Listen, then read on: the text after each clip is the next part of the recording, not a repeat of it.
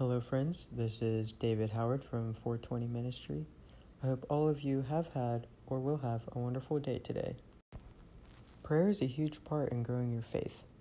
However, our society tends to overcomplicate and misunderstand prayer and its power. James 5, verse 16 says, Confess your sins to each other and pray for each other so that you may be healed. The earnest prayer of a righteous man has great power and produces wonderful results. The one thing that has helped others and myself become stronger in our faith is by praying. It's a one on one conversation with God. Prayer is like sitting down at the table and God is right across from you. Prayer helps us have a firm foundation to build upon in our faith. The relationship through prayer sets Christianity apart from any other religion. It's because we are actually talking to a magnificent God. Sadly, we overcomplicate prayer. I've done this many times where I say a long prayer because I would think that God would be pleased that it is wordy.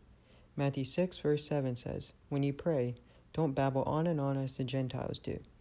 They think their prayers are answered merely by repeating their words again and again. God knows what words come from the heart.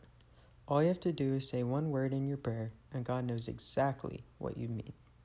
Now, you may be thinking, why pray if God knows everything that I will say? First of all, the scripture tells us to pray. God demands us to keep asking, keep knocking, and keep seeking. God demands us to do this because He knows that it will benefit us if we say it to Him instead of hiding it from Him. Also, just saying what is on your mind or what is weighing you down feels so good once you get it off of your chest. Prayer is misunderstood because our society tends to believe that God answers every prayer, and if He doesn't answer a prayer, then He must not be real. Thankfully, this is not true. God doesn't answer a lot of our prayers because of many reasons. The main one is that it doesn't benefit His kingdom and it doesn't benefit you either. God's plan is so much greater than ours, and He knows what is the best thing for us. Also, we sometimes ask for things that only benefit us, and we try to take advantage of God. I know I have said a prayer before a big test, and the test didn't matter in the future, but it only mattered in the present. Humans are impatient, therefore, we want things now. Prayer makes one impatient. God waits for the right time to give you something you have prayed for, whether that is from two years to five years or it's just tomorrow.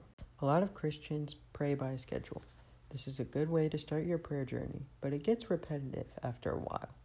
My challenge for you is to find a quiet place and just pray for 30 seconds. Whatever you are doing, just stop it and thank God or ask God questions that are on your mind. Thank you guys so much for listening. There is some big stuff coming out on this podcast, so stay tuned.